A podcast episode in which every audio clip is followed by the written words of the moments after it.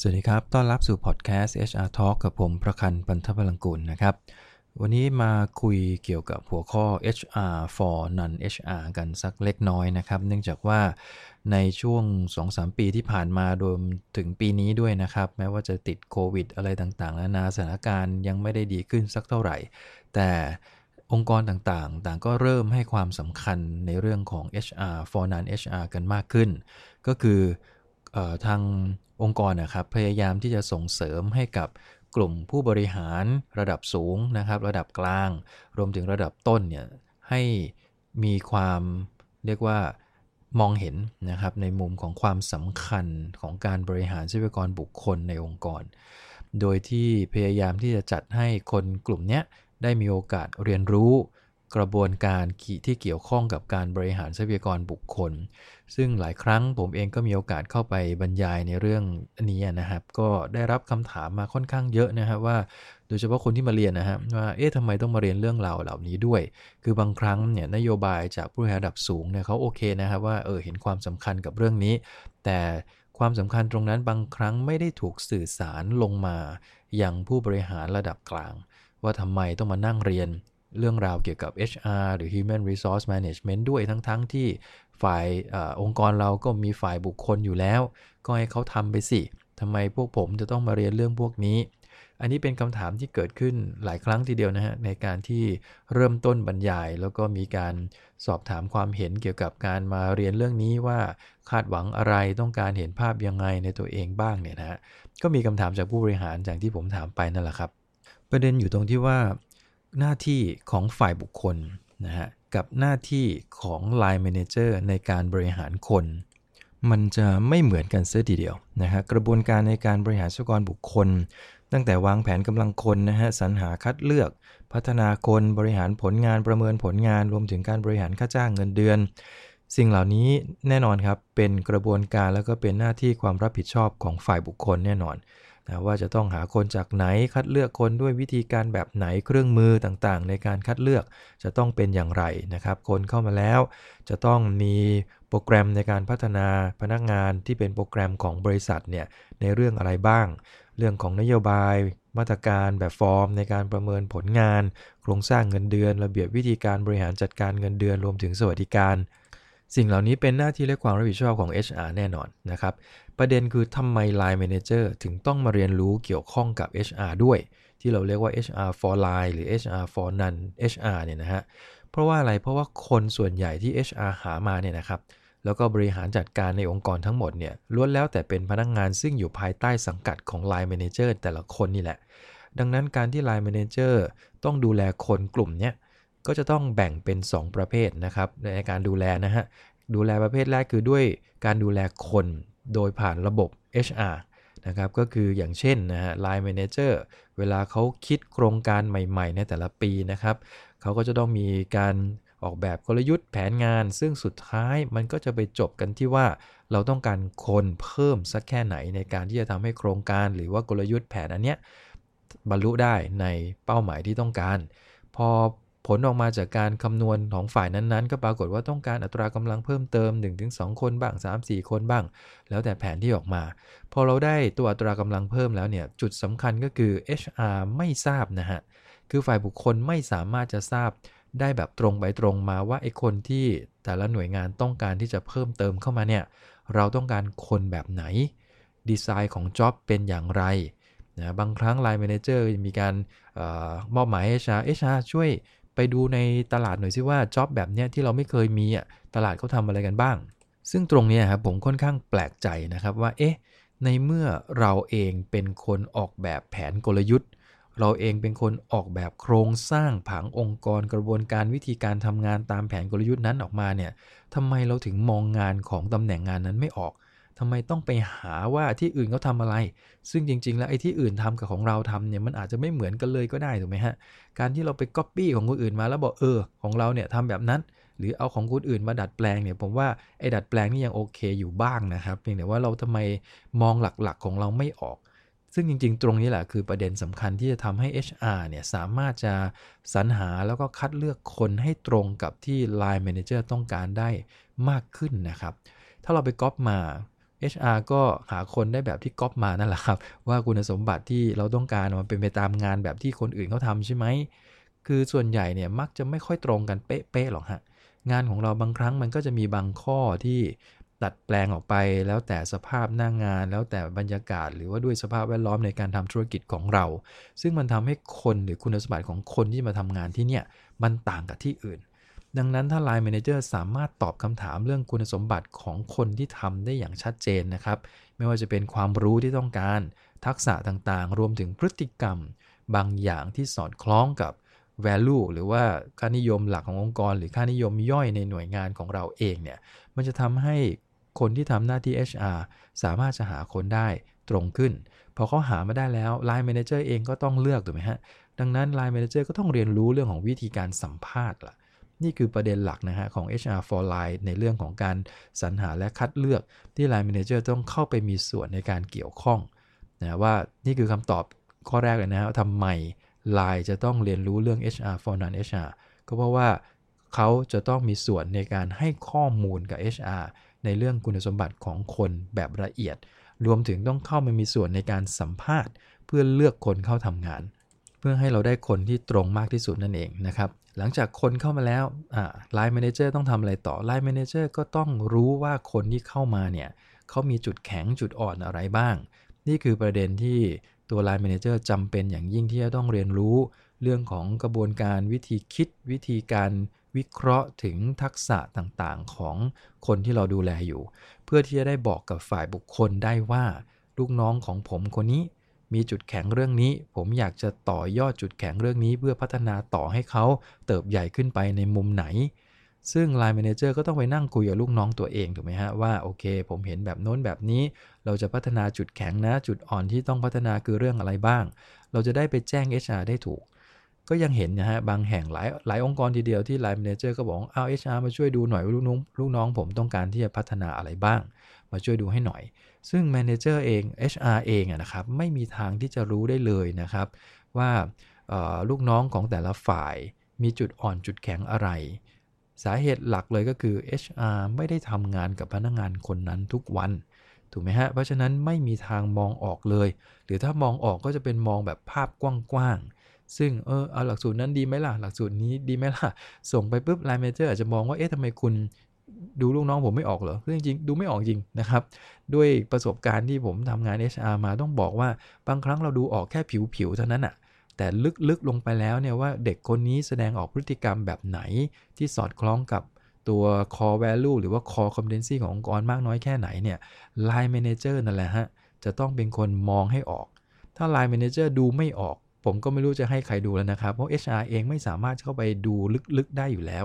เพราะว่ามันห่างกันนะฮะ แล้วก็มีตั้งหลายคนอะบางบางองค์กรนี่มีเป็นพันคน HR คงไม่สามารถจะรู้ทั้งหมด 1,000 คนได้ โดยละเอียด ก็เลยต้องอาศัย Line Manager นี่แหละครับ ดังนั้นตัว Line Manager เองที่ต้องการจะสร้างผลงานที่ดี เวลา Manager จะสร้างผลงานที่ดีย่อมผ่านผลงานของลูกน้องตัวเอง ถูกไหมครับ เพื่อให้ได้ผลงานที่ดี Line Manager จำเป็นอย่างยิ่งที่จะต้องมองให้ออกฮะ ว่าลูกน้องตัวเอง ทักษะความรู้พฤติกรรมบางอย่างมีอะไรบ้างที่จำเป็นต้องพัฒนาแบบเร่งด่วน แบบมีระยะเวลาพอหรือว่าพัฒนาแบบช้าๆปีหน้าค่อยพัฒนาก็ได้ เพื่อจะได้จัดลำดับความสำคัญของการพัฒนาลูกน้องของเราเองแต่ละคนนะรวมทั้งเครื่องมือนะในการพัฒนาคน เดี๋ยวนี้ก็มีเยอะแยะมากมาย ที่ไม่จำเป็นที่ต้องเป็นเรื่องของการฝึกอบรม ดังนั้น Line Manager จึงจำเป็นอย่างยิ่งนะครับที่จะต้องเข้ามามีส่วนร่วมในเรื่องนี้ร่วมกับ HR ฝ่ายบุคคลเองที่จะทำได้ก็คือ จัดหาเครื่องมือนี่แหละ ว่าเรามีเครื่องมือนะ เช่น Training Coaching นะฮะ Mentoring หรือการไปดูงานนะ หรือการ on the job training รวมทั้งเขาไปหาเรื่องของ e-learning จากแหล่งดีๆ มาให้ได้ แต่ว่าหามาแล้วจะเรียนเรื่องอะไรจะพัฒนาคนไหนด้วยวิธีไหนเนี่ย Line Manager จำเป็นอย่างยิ่งที่จะต้องเข้ามามีส่วน ออกแบบวิธีการพัฒนาให้กับลูกน้องตัวเองแต่ละคน ซึ่งไม่เหมือนกัน นี่คือสาเหตุอันที่ 2 ที่คนที่เป็น Line Manager จำเป็นอย่างยิ่งที่จะต้องศึกษาเรื่องราวเกี่ยวกับ HR นะครับก็คือเป็น HR for non HR นี่แหละครับ ในประเด็นที่ 2 ประเด็นที่ 3 คือเรื่องผลงานถูกไหมฮะผลงานเนี่ยจริง ๆ แล้วไม่ใช่หน้าที่โดยตรงของฝ่ายบุคคล ฝ่ายบุคคลเป็นคนดูแลนโยบายเรื่องนี้ ว่าในการที่จะประเมินผลงานเนี่ยจะต้องดูในแง่ของ KPI competency วันลาหรือเปล่า เรื่องการเข้างานออกงานนะครับ ก็คือ attendance ของพนักงงานเนี่ยจำเป็นที่ต้องมาดูไหม น้ำหนักละ่ะ น้ำหนักระหว่างผลงานกับพฤติกรรมจะแยกกันยังไงแบบไหน สิ่งเหล่านี้ละฮะ HR เป็นคนสร้างระบบขึ้นมานะในการสร้างระบบเองก็ต้องอาศัยผู้บริหารระดับสูง หรือว่า Line Manager ในการให้ฟีดแบ็กว่าของเดิมที่ผ่านมามันไม่ดียังไง เราจะไปอุดจุดอ่อนเรื่องผลงานยังไง นะ Line Manager มองผลงานลูกน้องไม่ออกในมุมไหน เพราะฉะนั้น HR จะเป็นคนช่วยในการแก้ไขเหล่านั้น แต่พอหลังจากที่ระบบมันเสร็จแล้ว คนใช้งานระบบประเมินผลก็คือหัวหน้า หรือผู้จัดการทุกระดับนั่นแหละฮะที่มีลูกน้อง ที่เขาจะต้องประเมินผลงานลูกน้อง ดังนั้นการที่เขาจะต้องประเมินผลงานลูกน้อง แปลว่าอะไรแปลว่าเขาก็ต้องเรียนรู้วิธีการประเมินผล ทำยังไงที่จะประเมินออกมาตรงไปตรงมานะครับ ผลงานดูอะไร KPI ตั้งกันยังไง competency แต่ละตัวหมายความว่าอะไรน้ำหนักเป็นอย่างไร นี่ก็คือสิ่งที่ Line Manager ต้องเข้ามานะครับอย่างน้อยก็ต้องมีไอเดียในการที่จะเอากลับไปประเมินผลงานลูกน้องของตัวเอง จะมีการบอกว่าเอ้ยเอชาคุณช่วยประเมินผลงานลูกน้องให้ผมหน่อย อันนี้คงเป็นไปแทบจะไม่ได้เลยนะครับ เพราะว่าจริงๆ แล้ว HR ก็ไม่ใช่บุ้งประชาโดยตรงของพนักงาน คนที่จะประเมินผลงานคนได้ดีที่สุดก็คือหัวหน้าโดยตรงของเขานั่นแหละ ที่ทำผลงานออกมาทั้งในมุมผลลัพธ์ และในมุมพฤติกรรม นี่ก็เป็นสาเหตุอันที่ 3 ที่ Line Manager ในองค์กรจำเป็นที่จะต้องเข้ามาเรียนรู้เกี่ยวกับระบบ HR ขององค์กรนะครับ อีกเรื่องหนึ่งซึ่งอาจจะเป็นเรื่องที่ เป็นอาจจะไม่ได้เป็นอำนาจของ Line Manager โดยตรง แต่ว่า Line Manager เองอาจจะต้องรู้นะครับว่าระบบระเบียบวิธีการบริหารค่าจ้างเงินเดือน สวัสดิการขององค์กรเนี่ยเป็นอย่างไร เรามีโครงสร้างเงินเดือนไหมโครงสร้างเงินเดือนเนี่ยมันหมายความว่าอะไร เพื่อให้อย่างน้อยตัว Line Manager ที่อยู่ในระดับที่สามารถคุยเรื่องนี้กับลูกน้องตัวเองได้เนี่ยสามารถที่จะบริหารจัดการเงินเดือนของลูกน้อง รวมถึงให้คำตอบบางอย่างกับ พนักงงานของตัวเองได้ว่าหลักการขององค์กรเนี่ยมันคืออะไร เพราะว่าถ้า Line Manager ไม่รู้เรื่องพวกนี้เลยนะครับ สิ่งที่เคยเกิดขึ้นมาแล้วนะฮะก็คือ แต่ละฝ่ายก็จะคิดกันไปเองนะไลน์แมเนเจอร์ก็จะบอกว่าเนี่ยให้สัญญาอะไรบางอย่างกับลูกน้อง โดยที่ไม่คำนึงถึงระบบกลางของบริษัท จนทำให้พนักงงานเกิดอาการเข้าใจผิด ว่าพอถึงปลายปีเนี่ยทำไมไม่ให้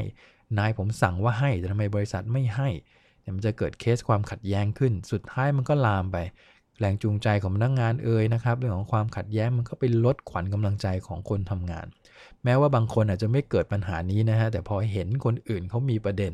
เขาจะเริ่มรู้สึกแล้วว่าวันไหนจะถึงตาเราบ้างถูกไหมฮะ ดังนั้นเรื่องของการบริหารค่าจ้างเงินเดือนเนี่ยสิ่งที่ Line Manager อาจจะต้องเข้ามาเกี่ยวเนื่องด้วยก็คงไม่ใช่เป็นเรื่องของการกำหนดตัวเลขเงินเดือน แต่ต้องรู้ว่าหลักการ ระบบในการบริหารค่าจ้างของเราเนี่ยเราบริหารกันยังไง มีวิธีการแบบไหนนะฮะแล้วก็การขึ้นเงินเดือนจะไปขึ้นด้วยปัจจัยอะไรแบบไหน อันนี้เราต้องอธิบายได้ ที่สำคัญอีกอันหนึ่งคือเรื่องของสวัสดิการ แล้วก็ระเบียบข้อบังคับต่างๆ ที่อันนี้ผมว่า Line Manager จำเป็นอย่างยิ่งนะครับ ที่จะต้องรู้พื้นฐานของระเบียบข้อบังคับของบริษัทเราเอง เพื่อจะตอบพนักงงานของเราได้ หรือลูกน้องของเราได้ คือไม่ใช่เออก็บอกให้คุณไปถาม HR ดู อันนั้นผมว่าไม่ใช่ละ เพราะว่าจริงๆ Line Manager กว่าจะทำงานเป็นผู้จัดการได้ เขาอาจจะต้องเรียนรู้ระบบภายในบริษัทมาค่อนข้างนานละนะบางคนเป็นลูกหม้อของบริษัทมานานเลย ดังนั้นกฎระเบียบผมว่ายังไงเขาก็รู้ครับ แต่จะทำยังไงที่จะพัฒนาในมุม leadership ที่ให้เขากล้าที่จะบอกลูกน้องตัวเองได้ เพราะส่วนใหญ่ที่เจอมานะฮะนายไม่ค่อยกล้าคุยตรงๆกับลูกน้องของตัวเองหรอก ในมุมของกฎระเบียบข้อบังคับนะฮะ โดยเฉพาะถ้าเป็นเรื่องที่ต้องลงโทษพนักงาน ส่วนใหญ่ก็มักจะบอกว่า HR คุณช่วยมาคุยกับลูกน้องผมคนนี้ให้หน่อย ผมอยากลงโทษเขาเรื่องนี้เรื่องนั้นอย่างเงี้ยครับ เรื่องสุดท้ายก็คือเรื่องของ engagement ซึ่งถือว่าเป็นเรื่องสำคัญมากในยุคนี้นะครับ เพราะว่า engagement หรือว่าความผูกพันของพนักงานที่จะเกิดขึ้นได้กับองค์กรเนี่ยมันไม่ได้เกิดจากฝ่ายบุคคลแค่ฝ่ายเดียว นะมันแน่นอนให้เห็นด้วยว่า HR มีส่วนค่อนข้างเยอะ เพราะว่าเป็นคนวางระบบทั้งหมดตั้งแต่หาคนจนกระทั่งเกษียณอายุ แต่ว่าคนที่เอาระบบนั้นไปบริหารจัดการอีกทีก็คือ Line Manager ดังนั้นสองฝ่ายนี้ต้องร่วมมือกันอย่างเต็มที่ครับ ในการที่จะสร้างบรรยากาศในการทำงานที่ดี สร้างความรู้สึกผูกพันให้เกิดขึ้นกับตัวพนักงงาน หลายหลายๆวิจัยนะครับ ผมเชื่อว่าท่านผู้ฟังคงจะเคยผ่านหูผ่านตามาบ้างแหละ ว่าการที่พนักงงานไม่มีแรงจูงใจในการทำงาน การที่พนักงงานไม่มีความพึงพอใจ ต่องานที่ทำรวมทั้งอัตราการลาออกที่สูงนะครับแล้วก็ไม่ engage เลยกับทั้งงานทั้งองค์กรเนี่ยมันไม่ได้เกิดจากตัวค่าจ้างเงินเดือน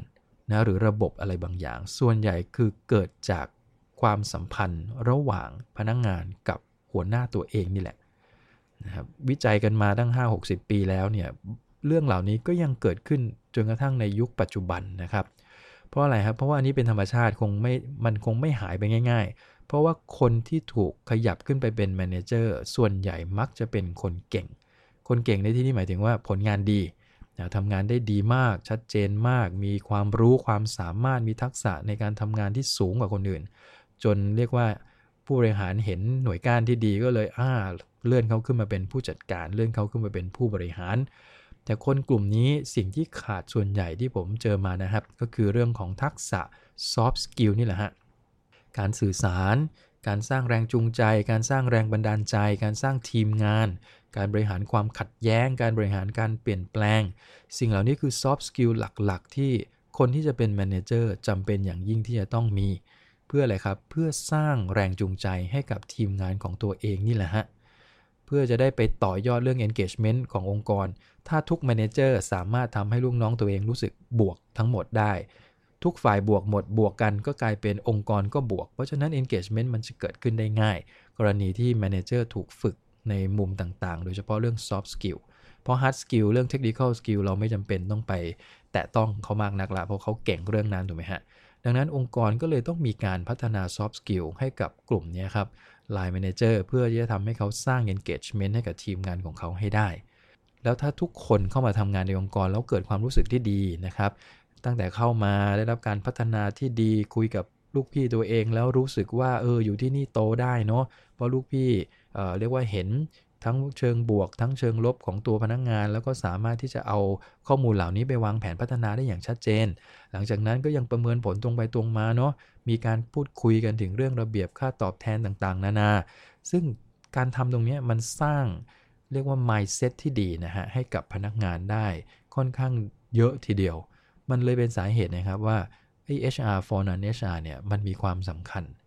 หลายองค์กรอาจจะบอกว่ายังไม่เคยสำคัญอันนี้แล้วแต่แต่ละนโยบายของแต่ละที่นะครับ ที่ผมมาเล่าให้ฟังวันนี้เพราะว่าหลายองค์กรทีเดียวที่ทำเรื่องนี้ขึ้นมาแล้วก็เกิดการเปลี่ยนแปลงไปในทางที่ดีขึ้นอย่างเยอะทีเดียวนะฮะคือหลังจากที่ Line Manager ได้มาเรียนรู้ว่าอ๋อจริง ๆ มันคือแบบนี้เนาะทางโน้นเขามีข้อจำกัดบางอย่าง เพราะฉะนั้นทางเรา เรามีโอกาสที่จะต้องเข้าไปช่วยอุดจุดอ่อนบางอย่างของ HR ได้ เพราะฉะนั้นเราช่วยกันทำงาน ในแต่ละมุมมองเพื่อเสริมให้บริษัทเราเติบใหญ่ขึ้นไปได้ในอนาคต แบบเนี้ยนะหลายองค์กรก็ทำออกมาแล้วก็ประสบความสำเร็จทำให้งานบริหารคนเนี่ยมันฟลอ์ได้ค่อนข้างดีนะไม่ว่าจะเป็นการหาคนนะครับ เก็บรักษาคนสร้างแรงจูงใจให้กับคนจนกระทั่งทุกคนเนี่ยหันมาโฟกัสเรื่องของผลงานให้กับองค์กรได้อย่างเต็มที่ นี่คือความสำคัญของ HR for non HR ในยุคนี้นะครับ ก็ฝากประเด็นวันนี้ไว้ประมาณนี้นะครับ ขอบคุณครับ สวัสดีครับ